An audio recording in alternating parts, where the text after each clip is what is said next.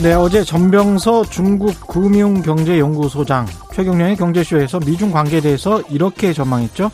상반기는 나토, no action talking only, 코로나 백신 등 국내 문제 때문에 미국의 바이든 행정부가 중국에 대해서 상반기에 어떤 조치를 취하기는 어려울 것 같다. 하반기 이후 미국은 중국 금융과 인터넷 시장 개방을 요구할 것이다. 바이든 정부 경제부처 인선 보니까 트럼프 때보다 훨씬 젊고 전문적이다. 바이든 대통령 당선자도 외교 전문가. 시진핑은 말하자면 개를 피하다가 산속에서 늑대를 만난 격이다. 중국 GDP에서 수출입이 차지하는 비중이 30%로 낮아졌다. 식량 안보 내수 독립을 강조하고 있는 중국. 미국과의 최악의 상황도 가정하고 있는 것이다. 유럽연합은 중국과 디지털 세로 뭉쳐서 미국의 플랫폼 기업들을 견제할 수 있고 미국은 유럽연합과 유럽연합과 탄소세로 의기투합해서 중국을 압박할 수 있다. 위기이자 기회다. 미국과 중국 사회에서 한국이 살아남으려면 반도체 말고 또 하나의 레버리지 지렛대가 더 필요하다. 그게 바이오가 될 수도 있겠다. 중국 앞으로 5년 내 노인 인구가 3억 명이 넘게 된다. 번뜩이는 통찰이 많이 나왔습니다. 다시 한번 꼭 들어보시기 바랍니다. 네, 안녕하십니까. 세상에 이익이 되는 방송 최경련의 경제쇼 출발합니다. 저는 진실탐사 엔터테이너 최경련입니다. 유튜브 오늘도 함께 갑시다.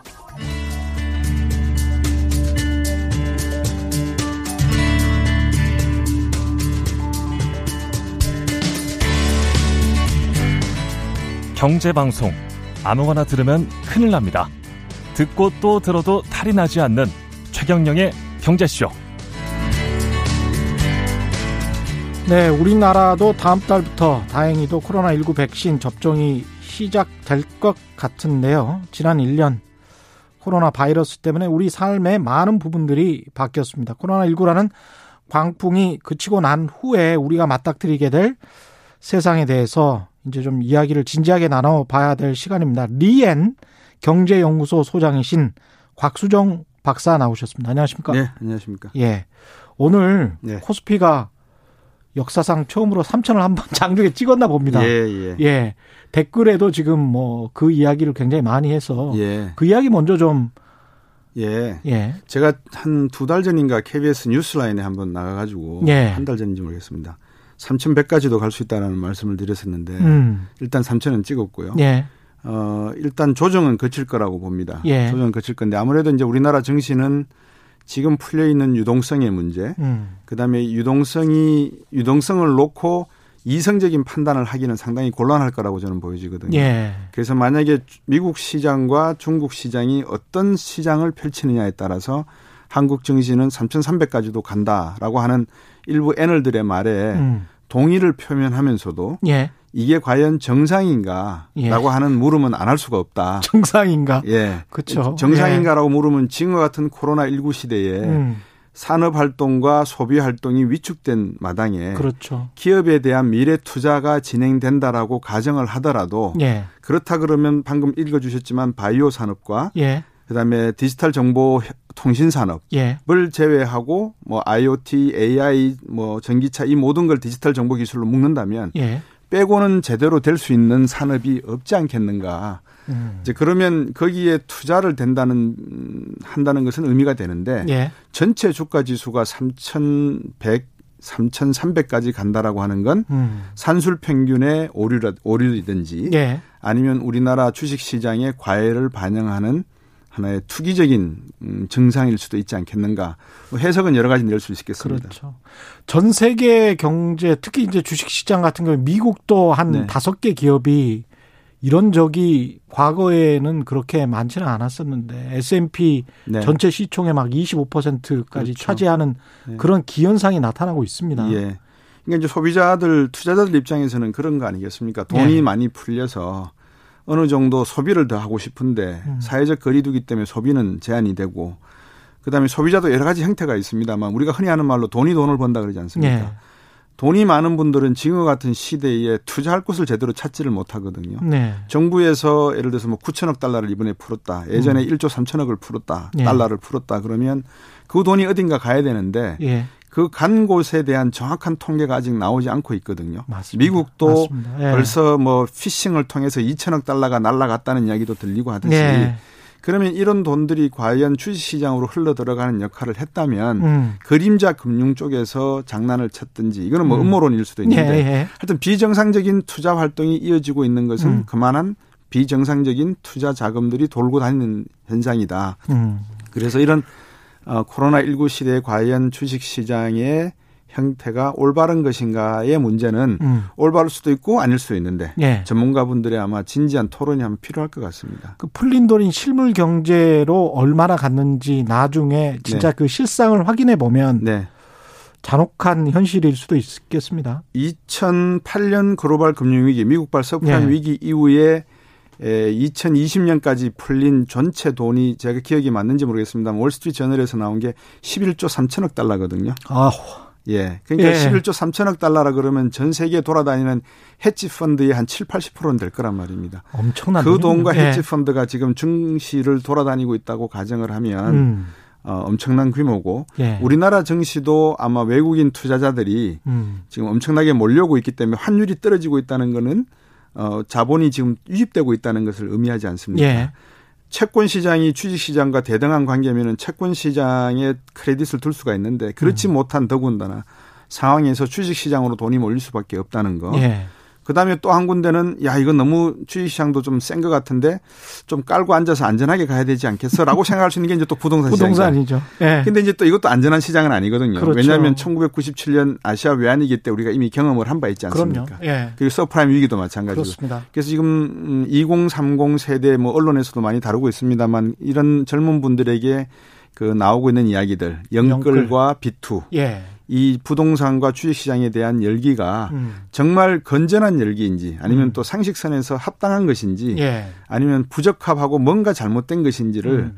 한번 정부 차원에서도 통계적으로 과학적으로 예. 이야기할 때가 됐다. 예. 생태적인 코로나19 백신만 접종할 게 아니라 예. 우리나라 실물 경제와 금융 경제에 과연 코로나19는 숨어 있지 않는가 이것도 음. 빨리 찾아내서 백신을 주시든지 치료제를 개발해 주셔야 될 것 같습니다. 뭔가 지금 돈의 방향이 잘못 가고 있다 이런 말씀을 해 주시는 것 같은데요. 음. 일자리 관련해서 이제 우리가 뉴노말 뉴노말 그런 이야기 많이 하니까 네. 아까 2008년 금융위기 이후에 어떤 돈이 그렇게 11조 달러 이상 많이 풀리고 네. 그런 상황에서 이제 그런데 이상하게 돈이 풀렸는데 인플레이션이 일어나지 않는 상황이었단 말이죠. 네. 그래서 미국 경제학자들도 이게 뭔가 도대체 네. 그런 고민을 많이 했는데 네. 지금은 또 돈을 풀었습니다. 한 3조 달러를 또 풀었어요. 예. 코로나 맞아서 미국이 예. 풀었는데 그러니까 또 이제 인플레이션이 일어날 것 같다라는 이야기를 또 하고 있는데 예, 예. 어떻게 보십니까? 지금에는 진짜로 인플레이션이 일어날까요? 학자들 사이에 상당한 논쟁거리입니다. 그게 예. 그러니까 인플레이션이 일어날 수가 있다라고 음. 걱정하는 부분이 있고 아니다. 뭐 디플레이션이 더 걱정이다. 음. 오히려 기대 인플레이션으로 나서 음. 물가가 2, 2%를 넘어섰으면 좋겠다라고 예. 이야기하는 데도 많이 있습니다. 예. 근데 이제 음, 방송 전에 잠깐 말씀을 나눴었지만 보통 이게 인플레이션을 걱정할 정도가 될, 되거나 아니면 정부 부채, 지금은 정부 부채가 상당히 커지고 있지 않습니까?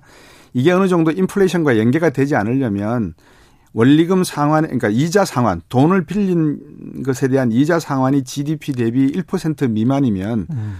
정부의 지출은 계속돼도 큰 문제가 없다라는 이제 논리가 나오고 있습니다. 예. 이거는 단 단서가 붙습니다. 미국의 경우입니다. 어. 미국은 기축통화니까 예. 달러화를 뭐 11조 3천억 달러를 더 풀어도 음.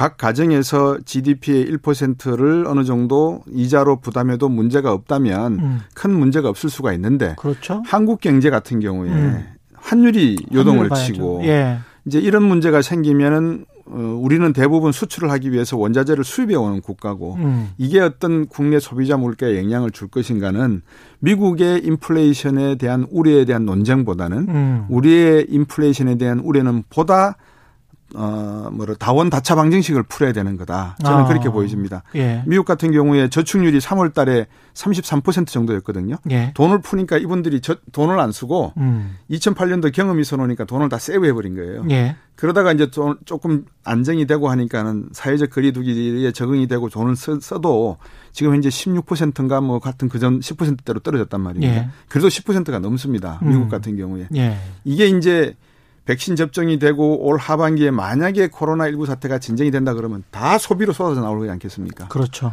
이제 그럴 때면 물가 걱정을 해야 되죠. 예. 네. 근데 이제 우리는 거기다 플러스 음. 환율, 음. 원자재 가격 상승. 이제 미국이 소비가 늘어난다면 원자재 가격은 당연히 뛰겠죠. 예. 그럼 우리는 또 당연히 소비 상승이 일어나니까 물가 압력이 있겠죠. 그다음에 미국 경제가 좋아지면 금리를 인상시킬 거니까 조금씩 예. 금리가 금리를 보고 돈이 유출되기 시작을 하겠죠. 그럼 환율은 또 다시 오르는 상황이 벌어지겠죠. 예. 그러면 수출은 도움이 되겠지만 과연 적정 환율 오르듯이 그런 식으로 올랐을 경우에 물가 베이스는 어떻게 되는가? 이게 모든 게 지금 우리는 다원다차를 풀어야 되는 좀 어려운 방정식입니다. 물가 상승을 적절한 물가 상승 사실은 경제 성장률을 위해서도 원래는 반겨야 되는 건데. 그렇죠. 근데 지금 현재는 자산 시장 특히 이제 부동산이나 주식 시장이 네. 빚으로 쌓은 탑처럼 폭등해 있는 상황이라서 네. 이런 상황에서 이제 물가 상승이 오고 그게 시중 금리 인상으로 연결이 되면 네.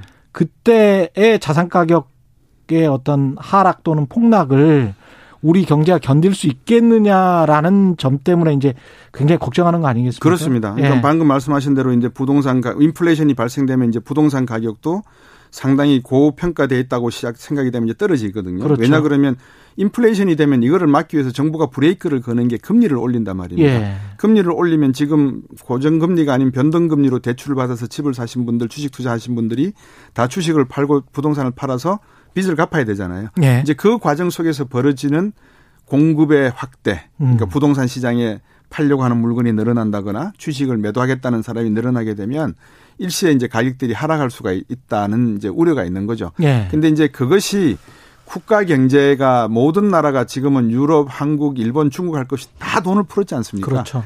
그게 동등한 비율로 돈을 풀었다 그러면은 음. 어느 정도 그 뭐라 그럴까요? 세계적인 글로벌 경제 체제 내에서 균형을 잡아준다면 큰 문제는 안 된다고 봅니다. 예. 근데 이게 균형을 못 잡고 한쪽으로 기울어지게 되면 미국이 예를 들어서 바이든 정부가 중국 때리기를 강화한다든지 음. 뭐 중국과 EU 간의 어떤 그 투자 협정이 잘못돼 가지고 예. 좀 문제가 생기는 이러면 이제 에, 파이름이 나면 음. 거기에 대한 불안감은 이런 한국 경제에서 고스란히 짊어질 가능성도 있다는 거죠. 예. AAA님은 이주열 한국은행 총재가 이야기한 예. Great Recession은 무슨 뜻인가요? 이런 질문 해 보셨는데. 아, 예. 예. 그 2008년도 불황을 보통 이제 The Great Recession이라고 합니다. 예. 불황이라고 하는 것은 2분기 연속으로 해서 마이너스 경제 성장률을 나타낼 때 이제 예. 불황이라고 하는데 예, 그때를 왜 대불황이라 그랬냐 그러면 마이너스 5%대로 떨어졌습니다. 예. 그러면 이게 불황 그냥 보통 불황과 공황 사이에 준하는 위치한 불황이다. 그래서 이제 대불황이라고 표현했고요. 예. 경제학 교과서에도 공황에 대한 정, 정의는 없습니다. 음.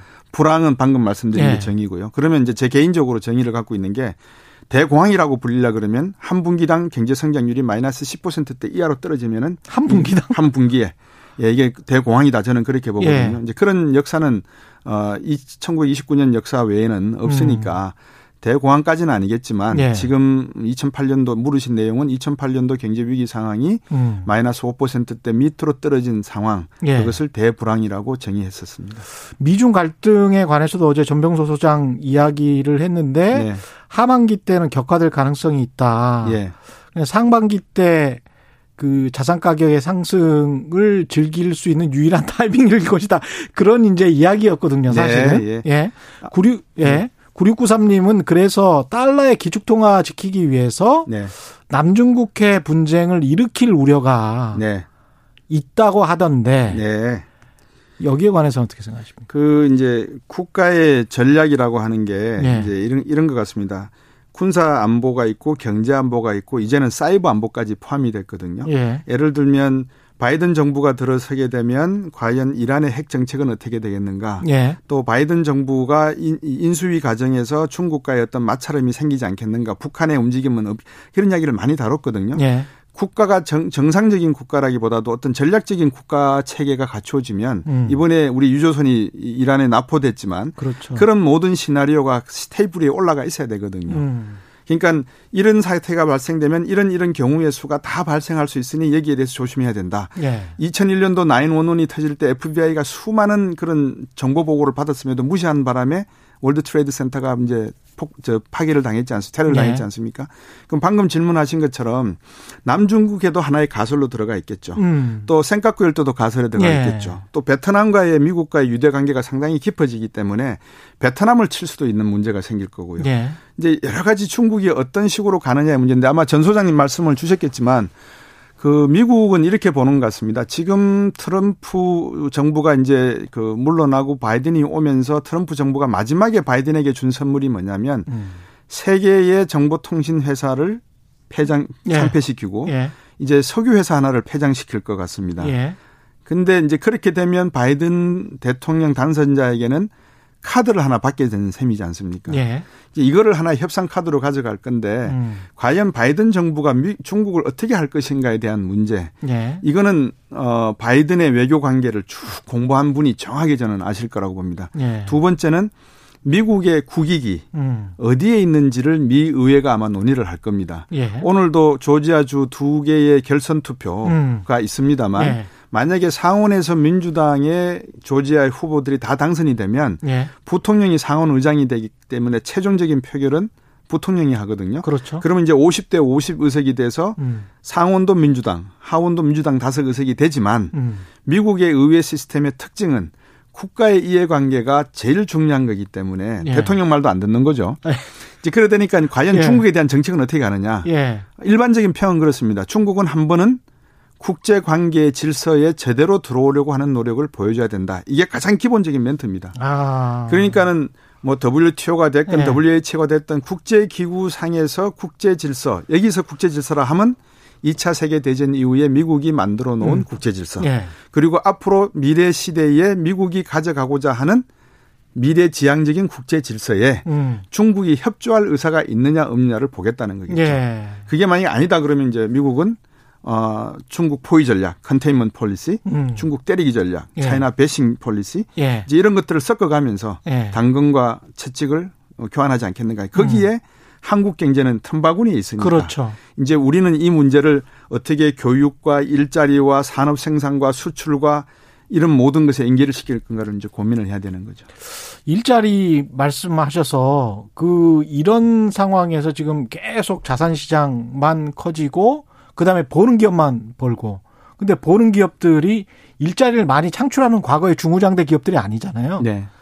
아주 고급 인력들만 가져가는 그런 기업들이기 때문에 이렇게 되면 격차는 계속 커질 수밖에 없는데. 그렇죠. 이거 어떻게 해야 되나요? 그게 이제 근데 그 문제는 거기에만 예. 국한되는 게 아니고 앞으로 일자리 문제도 국한이 됩니다. 그러니까요. 왜냐 그러면 예. 뭐잘 아시겠지만 사회적 거리두기가 이행되고 난 다음에 대부분 온라인 쇼핑으로 많이 하지 않습니까? 그렇죠, 그렇죠. 온라인 쇼핑 매출이 15조를 돌파했다는 뉴스를 제가 본 것 같거든요. 예. 그러니까 15조 원을 돌파했다는 게 아마 하루? 2000, 예. 예. 예. 2019년도인가 뭐 12조를 돌파했는데 음, 음. 2015년도인가 뭐 예. 5년 만에 다시 3조를 더 돌파했다. 예. 뭐 정확한 숫자는 아닙니다만 음. 그러면 앞으로 이제 온라인 매출이 늘어날 거란 말이에요. 예. 온라인 매출이 늘어난다는 말은 점원이 필요 없다는 말이거든요. 예. 그다음에 정보통신이 더욱더 긴밀하게 유착된다는 말이거든요. 음. 그럼 빅데이터에 관련된 내용들이 많다는 거겠죠. 예. 그러면 해킹 문제, 안보 문제 이런 것들이 또 하나의 관리 문제가 될 것이고 예. 과연 여기서 우리가 말하는 공정 경제가 이루어질 수 있겠는가? 온라인으로 이루어지다 보니까 네. 모든 것이 온라인상에 접촉이 돼서 누가 누군지 모르니까 이 사람도 한 목소리 저 사람도 한 목소리니까 이게 공정한 경쟁이 이루어지지 않게 천만의 만만의 말씀이잖아요. 네. 쓰기 음. 그러니까 신세계에서 예, 하나의 쓱. 플랫폼을 만드니까 예, 쓱닷컴 예. 예, 거기에 가입된 소매상들 매출이 40% 이상 올랐다는 말이 있단 말입니다. 음. 물론 뭐 가입비나 이런 것을 받는지 안 받는지는 제가 조사를 안 해봤습니다만 예. 안 받는다고 가정을 하죠. 그러면 음. 쓱이라고 하는 거기에 다 몰려야 되잖아요. 일단 예. 소매상들이 가입을 해야 되잖아요. 그러면 쓱은 예. 아무것도 갖지 않느냐? 아니죠. 소매상 매출을 통해서 들어오는 모든 정보는 쓱이 다 받는 거죠. 그렇죠. 그런 네. 게 앞으로 미래 세대에 얼마나 중요한 데이터가 되는지에 대해서 우리가 못 느끼고 있지 않습니까? 음. 디지털 정보 시대의 기술이라고 하면 드론을 하든 무인 자동차를 하건 IoT를 하건 AI를 하건 데이터인데 예. 곽수정이 1년에 쓰는 소비의 금액 예. 이 사람은 무엇을 좋아하는 거 이거를 다 데이터상으로 분석이 돼서 인공지능으로 파악해 버리면 결국은 소위 우리가 말하는 공정한 경제라고 생각했던 온라인 경제가 알고 보니까 음. 뭐 구체적인 회사 이름을 대서 죄송합니다만 음. 그런 회사가 예? 대주, 대, 대장이 돼가지고 모든 예. 거를 다 관리하더라. 음. 이제 이런 세계는 과연 공정한 세상인가 아니면 예. 양극화의 극단까지 간 세상인가 예. 그런 상황에서 일자리는 어떻게 이루어질 것인가 음. 교육은 어떤 식으로 이루어질 것인가 과연 코딩 교, 육을 지금부터 받아야 되느냐 말아야 되느냐 예. 이 모든 것들이 다 연관이 돼 있습니다. 근데 그렇게 해서 이렇게 구글 같 이 네. 어떤 반독점 국내에서도 그렇고 미국 국내에서도 그렇고 유럽에서도 지금 공격을 받고 있고 네. 결국은 디지털세 이야기가 나오지 않습니까? 네. 근데 선제적으로 그렇게 디지털세 이야기가 나오면서 그러면서 이제 법인세 이야기가 또 나올 텐데 바이든 행정부라서 네. 그게 어떤 촉매조가 돼서 자산 시장의 폭락과 어떤 경제 구조의 재편이 일어날 것이다 이렇게 예측하시는 분들도 있던데. 그 나름대로 예측이시니까 예. 전문성을 아마 가지고 말씀하셨다고 보고요. 예. 저도 뭐 거기서 뭐 찬성이다 반대 말씀은 못 드리겠습니다. 예. 제가 보는 시야는 법인세는 인상할 것이 분명하겠지만 음. 징후 같은 경제 상황, 예를 들어서 9천억 달러를 어, 대통령직에 들어오기 전에 음. 풀었단 말입니다. 예. 이거를 뭐라고 표현했냐 그러면 다운페이 한 거다라고 표현을 했단 말입니다. 아. 그럼 앞으로 더 풀겠다는 예. 이야기거든요. 예, 일종의 이제 보증금 같은 거. 그렇죠. 예. 다운페이 예. 더풀 것이다 이 음. 말이란 말입니다. 그러니까 음. 지금 경제 상황을 무너뜨리기는 어렵다라는 것을 전제로 하지 않았느냐. 음. 그럼 법인세 인상 문제도 들어오자말자 백악관에서 자 선서 끝났으니까 이제 법인세 인상 문제 그건 아니 그건 아닐 거라고 봅니다. 예. 그럼 이제 언제 순차적인 건데 음. 그럼 언제 들어오겠냐? 상식적으로 생각하면 경기가 회복되는 시점에 그렇죠. 그러면 2022년이나 음, 2023년인데 예. 2024년에 다시 대통령 선거가 준비해야 되는데 예. 그때 올리겠느냐? 그럼 이제 합리적인 추측은 2022년이나 2023년 초가 아니겠는가? 아. 그 정도까지는 저희들이 추론해 볼 수 있는 거죠. 그러네요. 네.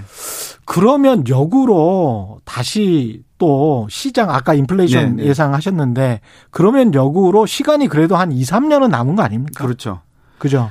예. 그, 그, 과정에서 이제 이런 문제가 있습니다. 제가 예. 그 미국의 세 가정의 예를 제가 한번 기사를 읽어본 적이 있거든요. 예. 한 가정은 두 부부가 맞벌이를 하는데 음. 사, 회적 거리두기하고 재택근무를 하다 보니까 점심값 안 들고 교통비 안 들어서 한 달에 천 달러를 저축하게 됐어요. 어. 그래서 그 저축한 돈을 가지고 집에서 3시간 거리에 있는 농장 집을 하나 사가지고 음. 34만 불짜리 집을 하나 second house를 예. 샀더라고요.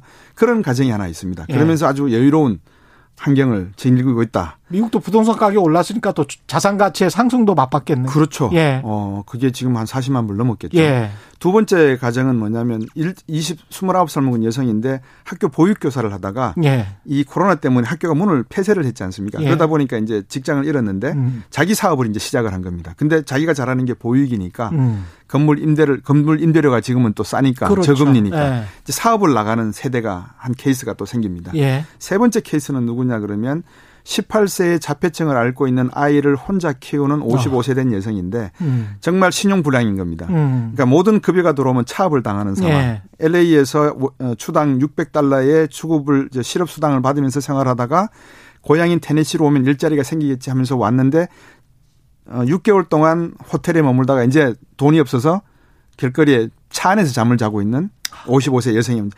아까 앞에서 말씀하신 이 코로나19가 끝나고 나면 예. 이세 사람의 모습이 어떤 방향으로 바뀌어 있을지 또 바뀌어 갈지에 대한 고민이 시작이 돼야 되지 않습니까? 예. 근데 아까 제가 지나가는 말 가볍게 그냥 돈이 돈을 번다고 말씀을 음. 드렸는데 지금 우리가 주식 투자나 부동산 투자를 해서 수십억의 돈을 벌거나 수억을 돈을 벌거나 이 사람들이 과연 100명 중에서 한 몇 분이야 될까? 왜냐 그러면 주식 시장은 제로섬 게임이고 음. 모든 시장은 제로섬 게임입니다. 그러니까 경제가 성장하지 않는 이상 예. 파이를 계속 키워 나가지 않는 이상 딱 한정된 파이 속에서 누가 더 많이 가져가고 적게 가져가는가에 싸움을 하는 거지 않습니까? 그렇죠. 그러니까 주식시장은 더 하죠. 누가 돈을 땄으면 누가 돈을 잃는 사람이 있지 않습니까? 음. 그러면 이게 앞에서 말씀드린 세 가지 경우 중에서 음. 첫 번째 사례의 여유와 한가함을 즐길 수 있는 사람. 음.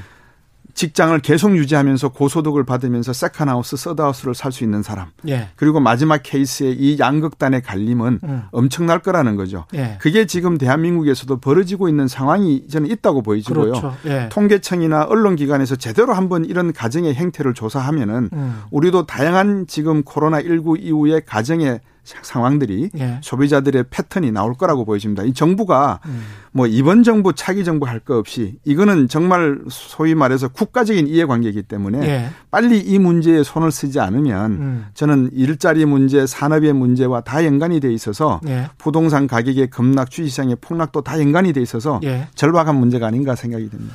근데 이런 코로나19 때문에 이건 천재지변 같은 자연적인 재해인데 그것 때문에 더더욱 이제 그전에도 양극화 문제가 한국도 심각을 해, 심각했지만 네. 이게 더 격차가 벌어지면서 시대에 낙오 돼 버리는 세대들이 가령 뭐 한 20% 30% 생겼다. 예. 그러면 국가나 정부는 뭘 해야 됩니까? 좋은 말씀이죠. 예. 어, 이제 흔히 정부가 하는 말씀은 일자리를 늘리겠다. 음. 근데 방금 그 말씀이 이제 그 타겟팅을 제대로 저희들이 세팅을 해야 됩니다. 예. 첫 번째 2030 세대 분들에 대한 왜냐하면 주식과 부동산에 이분들이 지금 거의 뭐 올인하다시피 지금 들어와 있다라고 제가 느껴지기 때문에 예. 그러니까 이분들에 대한 행태 음. 그다음에 방금 말씀드렸던 세 번째 가정 최저 생계와 극빈의 생계를 유지할 수밖에 없는 사람들이 예. 물가가 오르게 되면 더욱 더 위험해질 수밖에 없는 상황 그렇죠. 그다음에 음. 중산층이라고 지금 생각하고 있는 분들이 대부분 중소기업과 중견기업에 근무하고 있는 분들이 다수입니다 물론 대기업에 근무하는 분들도 중산층이라고 생각하겠지만 예. 9988이지 않습니까? 그렇죠. 그러니까 88%의 근로자분들이 다 중소기업에 지금 몰려 있습니다. 예. 그러면 중소기업의 일자리는 앞으로 어떤 식으로 성장과 맞물려서 변할 것인가? 음. 그러니까 양극단의 문제와 가운데 문제가 다 지금 공존하는 상태거든요. 그러네요. 어느 그 하나를 잘못 건드리게 되면 다 무너져 버릴 수도 있고 음. 제대로 관리한다는 게 상당히 어려운 상황이 지금 있는데 예. 여기에 대한 논의가 지금 없다는 거죠. 어. 그러니까 이거 논의한다는 것 자체가 상당히 민감한 문제지 않습니까? 예. 사람은 이런 거는 시장에서 민감하게 반응할 수밖에 없으니까요. 음. 너무 겁을 줘도 안 되고 음. 그렇다고 너무 안일하게 대응도 안 되는데 예. 중앙대 저 중앙재해대책기본법이라든지 공정 3법이라든지 여러 가지 법안들이 나오고 기본 소득법도 나오고 있지 않습니까? 예. 그럼 여기에 대해서 우리가 법안을 이야기해서는 안 된다고 저는 봅니다. 음. 왜냐하면 재기본법도 99%의 중소기업들 대표들이 부담해야 될 문제란 말입니다. 아 중대재해 기업 처벌법 말씀하시는 예, 중대재해 예. 처벌법. 예. 이름이, 이름이 길어 가지고 중대기라고 합니다. 예, 중재기. 예, 중재기로 하시죠, 뭐. 예, 중재기. 예. 예. 중재기를 이야기할 때도 음. 99%에 해당하는 중소기업의 현장을 아는 분들이 어느 정도 거기에 담아야 됩니다, 내용. 아. 무작정 그 임시 근로직 이분들이 예. 당하고 있는 그 억울함을 가지고 음. 저희들이 그분들의 사정을 무시할 수가 없지 않습니까? 그럼요. 그런데 네. 그게 왜 그렇게 됐는지를 원인을 알아야 되지 않습니까? 예. 근데 그 원인을 봐야지만 해결책이 나온다는 거고요. 음. 그러니까 그다음에 또 뭐 기본 소득법. 예. 그러면 디지털 시대로 가면 온라인 쇼핑, 온라인 매출 전부 다 그 언택 근무가 이제 유행이 되고 언택 네. 소비가 유행이 되는데 이렇게 되면 일자리가 없어진단 말입니다. 음. 그러면 그럴 경우에 제조업에 있던 사람들에 대한 기본 소득은 어떻게 누가 벌어서 어떻게 세금으로 부담할 건지 아니면 뭐 도네이션을 할 건지를 정해야 되지 않습니까? 그렇죠. 이런 논의가 없이 그냥 툭 던진다는 것은 음. 그냥 뜨거운 곳에다가 뜨겁게 달구어진 노쇠 그릇에 물 한 방울 얹어 놓으면 빠바바바박 끓지 않습니까? 네. 그런 형태로 자칫 잘못하면 간다는 거죠. 전 국가적인 어떤 마스터 플랜이나 큰 설계도가 있어야, 있어야 되는 거 아닌가 그런 말씀이시죠? 예. 예. 국익 차원에서 음. 여야를 떠나서 음. 정말 미래 세대에 대한 일자리와 생존의 문제 예. 그리고 양극화가 심해지고 났을 때의 최저 생계층과 극빈자들의 대한 대책 음. 이거는 누구 하나의 이해관계와 관계없이 예. 국가의 이해관계이기 때문에 예. 여기에 대한 문제는 여야를 떠나서 지금 국회에 계시는 정치인 분들은 음. 정말 이 문제의 심각함을 깨달으셔야 된다고 저는 생각하거든요. 예. 근데 그때 그때마다 이제 이해관계 치우치거나 이슈에 치우치거나 또 이제 뭐 언론도 사실은 문제긴 합니다. 그러니까 언론도 막 뜨거운 이슈에만 뭐 이렇게 다가서잖아요. 그러면서 이제 근본적인 문제랄지 지금 말씀하신 큰 그림을 잘 안 그려주는 것도 있고 그 다음에 우리는 토론하고 갈등하는 거는 많은데 네. 합의는 거의 안 하잖아요. 서로 간에 이제 이해를 어느 정도 야 그래 당신은 그러면 지금 100 가지고 있으니까 그러면 99 그러면 나는 뭐 뭐 0.5 이래가지고 서로 간에 어떤 타협을 해본다 할지. 근데 그런 게 거의 없어서 문화적으로도. 정말 좋으신 말씀인데요. 네. 조지 슐츠 전 국무장관이 지난 12월 달에 100세 생신 때 예. 월스트리트 워싱턴 포스트에 기고를 예. 하나 하셨습니다. 예. 자기가 인생을 100세까지 살면서 가졌던 가치 10가지. 예. 열 가지가 다 뭐냐 먼저 아시겠습니까? 예. 신뢰라는 것이었습니다. 신뢰. 예. 예. 그러니까 우리는 정치도 그렇고 아까 이제 방금 말씀하신 음. 내용에 왜 이게 싸움만 하게 되는가? 예. 모든 것을 믿고 갈 수 있는 하나의 오피니언 리더 계층이나 그런 집단에 대한 신뢰 관계가 지금 존재하지 않는다는 겁니다. 음. 지금 각자 도생의 길로 가고 있는 거 아닌가 하는 말씀인 그렇죠. 거죠. 사실은 그렇습니다. 주식도 그렇고 예. 부동산도 그렇고 정부가 그렇게 애써서 음. 부동산 투기하지 마십시오. 한 집 갖기 해도 충분합니다. 주거 문화로 가야 됩니다. 음. 말씀을 드려도 신뢰를 못 받는 이유가 그렇죠. 네. 알고 보니까 장관들 중에서 집 세 채 두채 있네. 아. 이제 이렇게 돼 버리면 이게 신뢰 구조가 깨버리거든요. 그렇습니다. 네. 예. 그래서 언론에서 음. 지금 우리 최경영 기자께서 하시는 이런 프로그램을 통해서 좀더 우리 국민들이 많이 생각하고 갈등하는 것을 홍보하는 것은 좋은데 음. 더큰 문제는 국가의 오피니언 리더로서 책임지고 국민들의 뜻을 받들어서 일을 하는 분들에 대한 신뢰관계. 음. 이거는 국회 여의도가 해줘야 된다. 예. 그 문제는 진짜 중요한 것 같습니다. 그러니까 양국화를 줄이기 위해서 어떤 정책적 개입을 하긴 해야 되는 거죠. 해야 되죠. 정부나 당연히 국회가? 해야죠. 예. 그게 정부가 존재하는 이유지 않습니까? 음.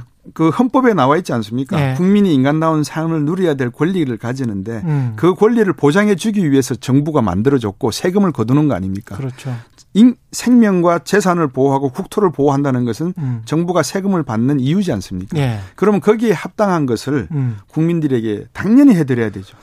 말씀 듣다 보니까 과거에 뭐 80년대식의 어떤 경제학에 나눠서 이쪽은 뭐 신자유주의, 이쪽은 뭐 진보 이게 별 개념 없이 이제 거의 수렴해 가고 있는 것 같습니다. 그게 지금 미국 쪽에서는 그 경제에 있어서 사회주의적 경제 예. 이 개념의 논쟁이 다시 시작이 됐습니다. 예. 그래서 그 바탕이 어디서 나오느냐 음. 헌법에 들어갑니다. 음. 미국 헌법의 시작이 the People이지 않습니까? 예. 그 the People이라고 하는 국민은 어떤 국민을 말하느냐. 정말 쉬운 간단한 문제입니다. 그러네요. 예, 우리가 말하는 우리 헌법에 나와 있는 국민의 뭐 모든 주권은 국민으로부터 나온다. 음. 그 국민이 최저 생계층의 국민을 말하냐, 중산층의 국민을 말하냐, 최고 부유층의 1%의 국민을 말하냐, 예. 전 국민을 말하냐. 예. 근데 미국은 딱 정해져 있습니다. 그 교수의 입장은 예. 미국이 말하는 We the People의 the people은 중산층이다. 중산층이다. 예. 중간 계층의 음. 어떤 그 삶의 행복과 추구를 위하기 위해서 예. 헌법의 아버지, 미국 독립의 아버지들이 the people의 the people라는 철학을 가졌지 않느냐 아. 그렇게 해석을 하더라고요. 예. 그러니까 우리나라는 이제 그렇게 되면은 아니다 이게 왜 중산층이냐 음. 하층을 줘야 된다 상층이다 음. 아까 말씀하신 대로 예. 논란이 생기지 않습니까? 예. 근데 양심과 상식에 준하면 음. 보통 사람들이 아 내가 중산층이다 그러지 그러면 행복한 사람들이 많은 거 아닙니까? 예. 그러니까 제가 볼 때는 중산층을 어떻게 보호하고 많이 만들어내는가 이거는 음. 경제가 성장을 해야 되고 국가의 영토가 넓어져야 되고 여기서 말하는 국가 영토라고 하는 거는 물질적인 어떤 지형학적인 국토에 넓어지는 게 아니고 앞으로 디지털 시대에 있어서 정보의 영역이 넓어져야 되거든요. 근데 우리의 정보 영역은 대한민국 요 안에만 딱 갇혀 있단 말입니다. 예. 어느 곳도 해외에 나가서 지금 우리가 빅데이터를 잘 아시지만 우리나라에서 경제 연구 하려 그러면 로이터하고 톰슨 자료 없으면 못 하잖아요. 없어요. 블루, 네. 블룸버그 안 하면 못 하잖아요. 네. 이건 국, 가의 영토가 없는 겁니다. 맞습니다. 이런 네. 영토의 개념을 새롭게 확장하지 않고서는 음. 어렵다. 전기 자동차가 시작이 되면 3만 개의 내연기관 일자리 중에서 2만 개가 사라진다라고 하는데 음. 저는 반대거든요. 음. 2만 개가 사라지지만 만 개로 줄어들면서 발생되는 수많은 소프트웨어의 일자리, 네. 스타트업 기업, 벤처 기업의 일자리들은 만들어낼 수 있다. 왜? 우리나라는 그런 창의력을 가지고 있다. 저는 그렇게 봅니다. 예. 그 우리나라가 세계에서 만들어낸 게 없지 않느냐? 왜 없습니까? 한글 세계 최초로 창제했고요. 예. 전 세계에 자기 언어 갖고 있는 나라 한국이잖아요. 그렇죠. 그 다음에 다란이경인가요? 예. 그 금속활자 예. 우리가 했고요. 직지심경. 그러니까 직지심경. 예. 그 그런 거를 우리가 한 게 있습니다. 음. 그러니까 대한민국의 우수성을 음. 조금 더 교육과 정치 철학과 사회 철학으로 좀 보담아 줬으면 이제는 좀 싸우는 거는 좀 그만하고 예. 하나의 방향으로 좀 이렇게 같이 가자고 좀 이렇게 음. leading guiding을 해줬으면 좋겠습니다. 그런 측면에서 이제 산업 정책도 굉장히 중요할 텐데 안 그래도 이제 바타 티무르님은 예. 반도체, 전기차, 인공지능 등의 분야에서 우리가 중국을 압도할 수 있을까요? 이런 질문을 해오셨는데 네. 우리가 중후장대 산업의 기반을 제조업의 기반을 여전히 가지고 있는 상황에서 그래도 4차 산업혁명 쪽으로 가야 되는 이 방향은 다 맞을 것 같는 같은데. 네. 어떻게 생각하십니까? 산업 정책은 어떻게 가요? 그 4차 산업혁명 말씀을 네. 먼저 드릴게요. 음. 2013년으로 제 기억이 되는데 네. 독일의 경제 부처에다가 총리가 지시를 내립니다. 독일 네. 경제가 뭘 먹고 살아야 될지 예. 타스크포스를 만들어라. 음. 그 타스크포스 이름이 I 4.0, Industry 음. 4.0입니다. 예. 이것이 몇 년 뒤에 그 World 다보스 포럼에서 그 뭐 4차 산업혁명이라고 번역이 되었기 때문에 네. 사람들이 이제 4차 산업인데 독일은 이미 7년 전부터 예. 독일의 먹거리에 대해 고민을 했다는 것을 먼저 말씀을 음. 드리고요. 거기서 딥마인드 바둑 둔 거 있잖아요. 예. 거기에 창립한 사람들이 다 독일 뮌헨공대 출신들이라는 음. 다는 아니고 반 정도가 네. 그러니까 그런 면에서 보면 독일이 가는 방향을 음. 우리가 한번 들여다봐야 된다라는 음. 생각을 드립니다. 근데 네. 이제 다시 본론으로 와서 그러면 우리가 어떤 산업군과 어떤 기술을 가지고 중국과 대결할 수 있겠느냐, 어떤 레버리지를 가질 수 있겠느냐, 음. 그 답은 저는 우리가 갖고 있지 못하다고 봅니다. 왜냐하면 쉽게 말씀드려서 개미는 사람의 뜻을 이해를 못 합니다. 왜냐하면 예. 그 친구들은 2차원을 살고요. 예. 저들은 3차원을 살거든요. 음. 다시 말씀드리면 달나라를 가본 사람과 가보지 못한 사람의 차이는 음. 단순히 가봤다 못 가봤다가 아니라 달나라까지 가기 위해서 인공위성과 우주 전체 물리학 기술이 어느 정도 축적되어 있는가까지 다 포함이 되는 거거든요. 예. 부품 소재까지 다 포함이 되어 있습니다. 예. 그럼 중국은 그런 부품 소재와 빅데이터가 갖춰져 있다. 우주 항공 기술이 갖춰져 있다. 음. 이게 왜 이게 중요하냐? 앞으로의 모든 통신은 우주 항공을 날아가게 돼 있지 지상으로 옮기되는 건 없다는 말씀인 거죠. 음. 그러면 어, 이런 것들이 과연 한국의 기, 지적 기반이 탄탄하게 돼 있느냐? 예. 저는 글쎄요라고 밖에 대답할 수 없고요. 음. 더큰 문제는 이런 문제에 모든 디지털 신호가 지금 0과 1로 가고 있는 상황이잖아요. 예. 전기 신호니까. 예. 근데 양자 컴퓨터가 오면은 이건 또 상황이 달라집니다. 그렇죠. 그러니까 이 연구를 구글이 하고 있고 미국에서 서둘고 있다라고 하는 이유에 대해서도 우리가 많은 물리학자나 과학자분들이 말씀을 좀 해 주셨으면 좋겠어요. 음. 그러니까 우리가 어떤 기술로 가야 되느냐를 이야기하기 위해서는 예. 기초 물리학, 기초 화학, 그다음에 그 나라 국민들의 생각을 알기 위해서는 인문학까지 네. 이런 것들을 전부 다 교육받고 교육할 수 있는 시설이 돼 있어야 되는데 음. 그것이 없으니까 음. 방금 하신 질문 우리가 중국을 이길 수 있겠느냐 저는 못 이긴다고 봅니다. 단 기술적으로 반도체는 2년 반 정도 앞서고 있으니까 예. 이 기술에 있어서는 우리가 상당히 상대적 결정력을 갖는다. 음. 그러나 전기 자동차 시대가 되고 빅데이터 시대가 되면 그 반도체는 지금 우리가 컴퓨터에 서는 반도체하고 설계가 다릅니다. 예. 이제 그럴 경우에 중국의 기술이 우리를 뛰어넘을 가능성은 있기 때문에 음. 이제 그런 부분에 있어서 우리의 그 뭐랄까 기술력 이거를 과연 창조하지 못한다면 사오거나 훔쳐오거나 배워야 되는데 예. 그 방법을 이제 연구해야 되겠죠. 예. 곽 박사님이 워낙 박학 다시 가시기 때문에 잘 몰라서 그렇습니다. 예. 이쪽 저쪽으로 막 튀시니까 지금 한 10분 정도 남았는데 음. 제가 좀 논의를 좁혀서 예. 2021년 경제 전망하고 예. 자산 시장 전망을 좀 그러시죠. 여쭤볼게요. 예. 2021년에 세계은행은 일단은 올해 경제 성장률을 4.2%에서 3.8%로 하향 조정했는데 네. 대신에 이제 지난해 성장률은 조금 높아졌을 것이다 이렇게 상향 조정했습니다. 네. 뭐 그거는 돌아와서 보니 이제 플러스 마이너스가 이렇게 된 것 같고요. 이게 4.2에서 3.8로 낮춰진 게 어떤 안 좋은 신호로 보십니까? 아니면은 이 정도도 못, 못할 수도 있다라고 보시나요? 음, 결론부터 말씀드리면 저는 안 좋은 신호는 아닌 것 같고요. 예. 그러니까 숫자 4하고 3.8의 차이는 없다고 봅니다. 예. 예. 그래서 저는 어 2020년도에 워낙 경기가 안 좋았고 미국도 예. 3분기에 마이너스 33 뭐 이 정도니까요. 그렇죠. 그렇죠.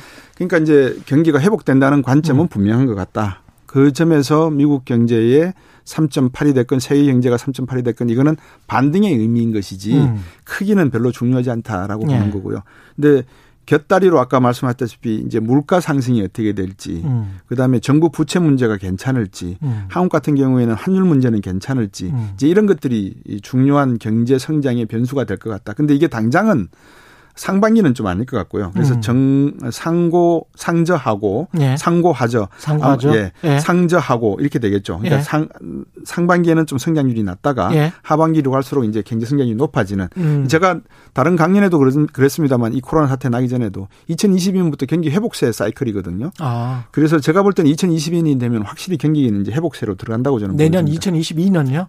내년 예 그렇죠 예. 내년 2022년 예. 그러면 이제 올 하반기부터는 상승 곡선으로 음. 저점을 뚫고 올라가는 거거든요. 예. 이제 그런 측면에서 보면 주식 시장이 올라가는 것도 맞고 음. 부동산이 올라가는 것도 맞는데 예. 이게 지금 선행하고 있다는 게 문제라는 겁니다. 자산 시장은 선행하고 있다. 예. 예. 자산 시장이 보통 뭐 선, 선행 지수로도 사용하기도 되는데 음. 경제가 어느 정도 활성화가 되면 수출도 늘고 생산이 늘어서 고용이 늘면 소득도 늘고 그게 부동산으로 가고 주식으로 가는데 예. 이게 지금 거꾸로 선행하고 있는 방향이라서 음. 이게 제대로 된 방향인지에 대한 역류를 하게 되면 문제가 되지 않습니까? 그렇죠. 예, 이제 그 문제가 있는 거예요.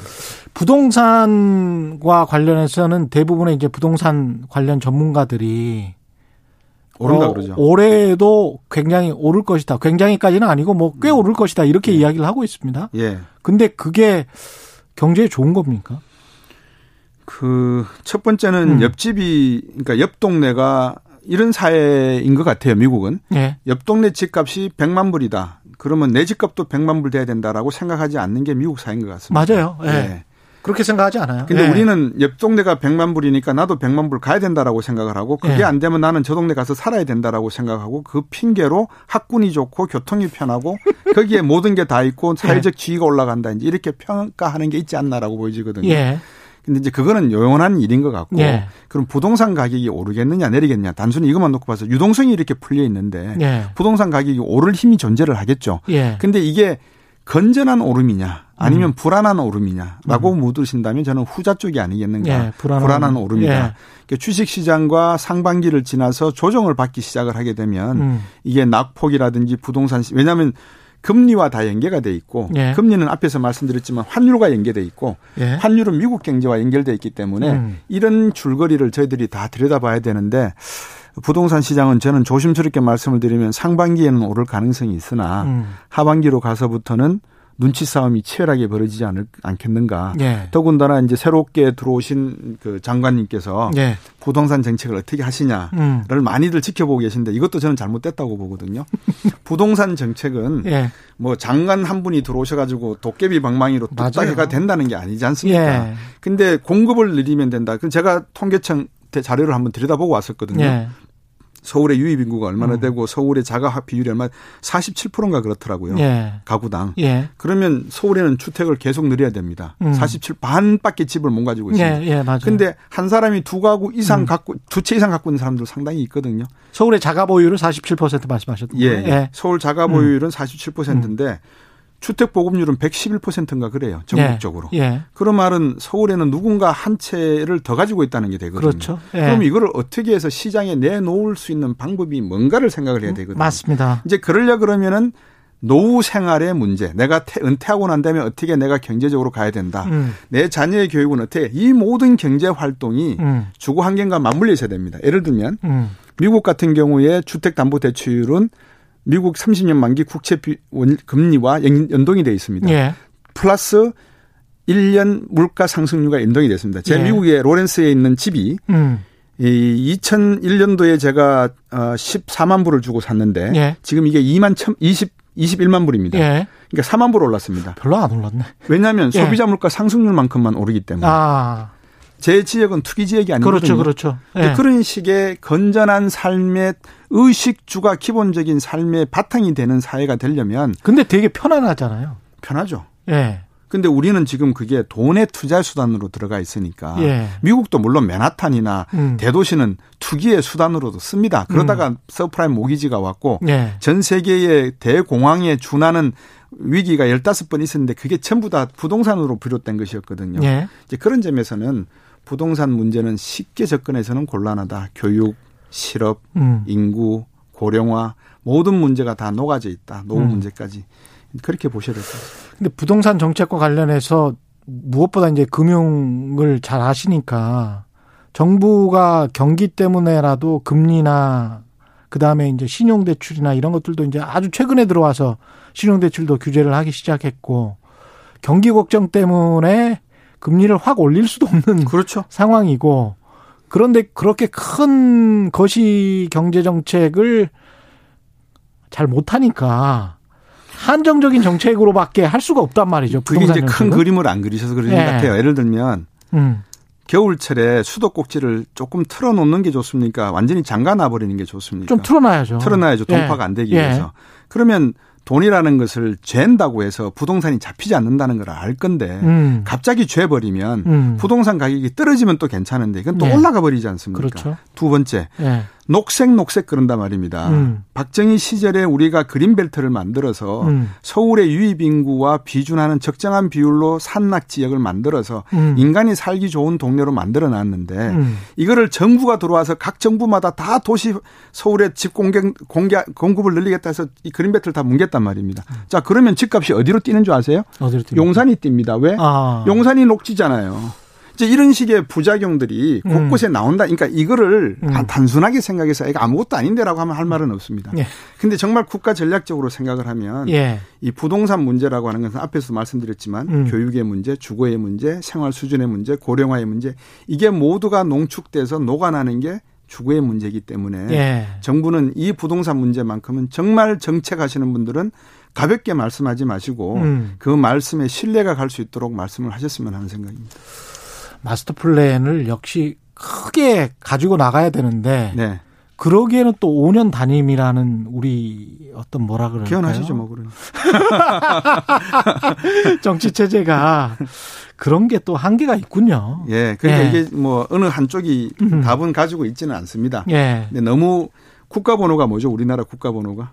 우리가 82 아닙니까? 빨리죠. 예. 국가 번호도 빨리예요. 아, 심지어 국가번호도 빨리구나. 예. 그러니까 운명적으로 빨리구나, 우리는. 그러니까 좀 이렇게 예. 진중한 예. 예전에는 5, 5개년 개발 계획이 있었지 않습니까? 예. 그래서 정말 어떤 정치를 하시는 분이든지 간에 음. 국가의 이해관계, 즉 국민을 어떻게 하면은 행복하게 살 수 있게 할, 할 것인가의 문제를 놓고 음. 정권이 바뀌었다고 해서 정책이 바뀌지는 않아야 된다는 거. 네. 이 문제만큼은 원칙으로 좀 가져가셨으면 하는 바람입니다. 그리고 마지막으로 그 지금 현재 실물 경제와 주식 시장의 격차가 굉장히 벌어져 있는 상황인데 네. 요거는 언제까지 이렇게 갈 것 같습니까? 아유, 그걸 알면은 제가 그건 그런 네. 질문은 아주 네. 저저 뭐 현문 우답을 해 드려야 네. 되는 것 같고요. 앞에서도 음, 말씀드렸지만 네.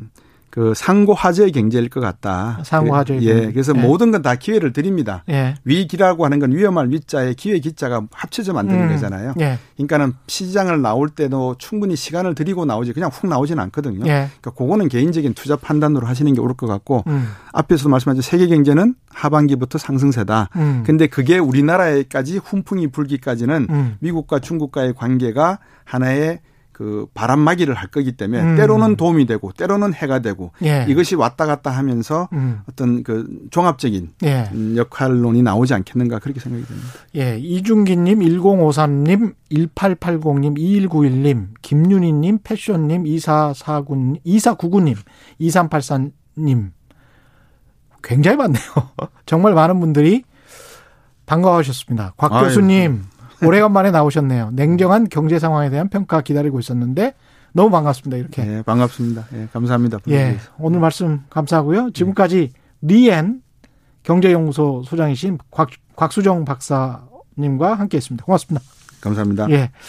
최경영의 경제쇼는 오늘 여기까지고요. 오늘 저녁 10시에 이슈 오도독 있는데 국민의힘 다크 호스 서울시장 예비 후보 조은희 서초구청장 나오시니까요. 궁금하신 분들 한번 들어보십시오. 내공이 상당하시던데. 예. 저는 KBS 최경련 기자였고요. 내일 4시 5분에 다시 찾아뵙겠습니다. 지금까지 세상이 이기 되는 방송 최경련의 경제쇼였습니다. 고맙습니다.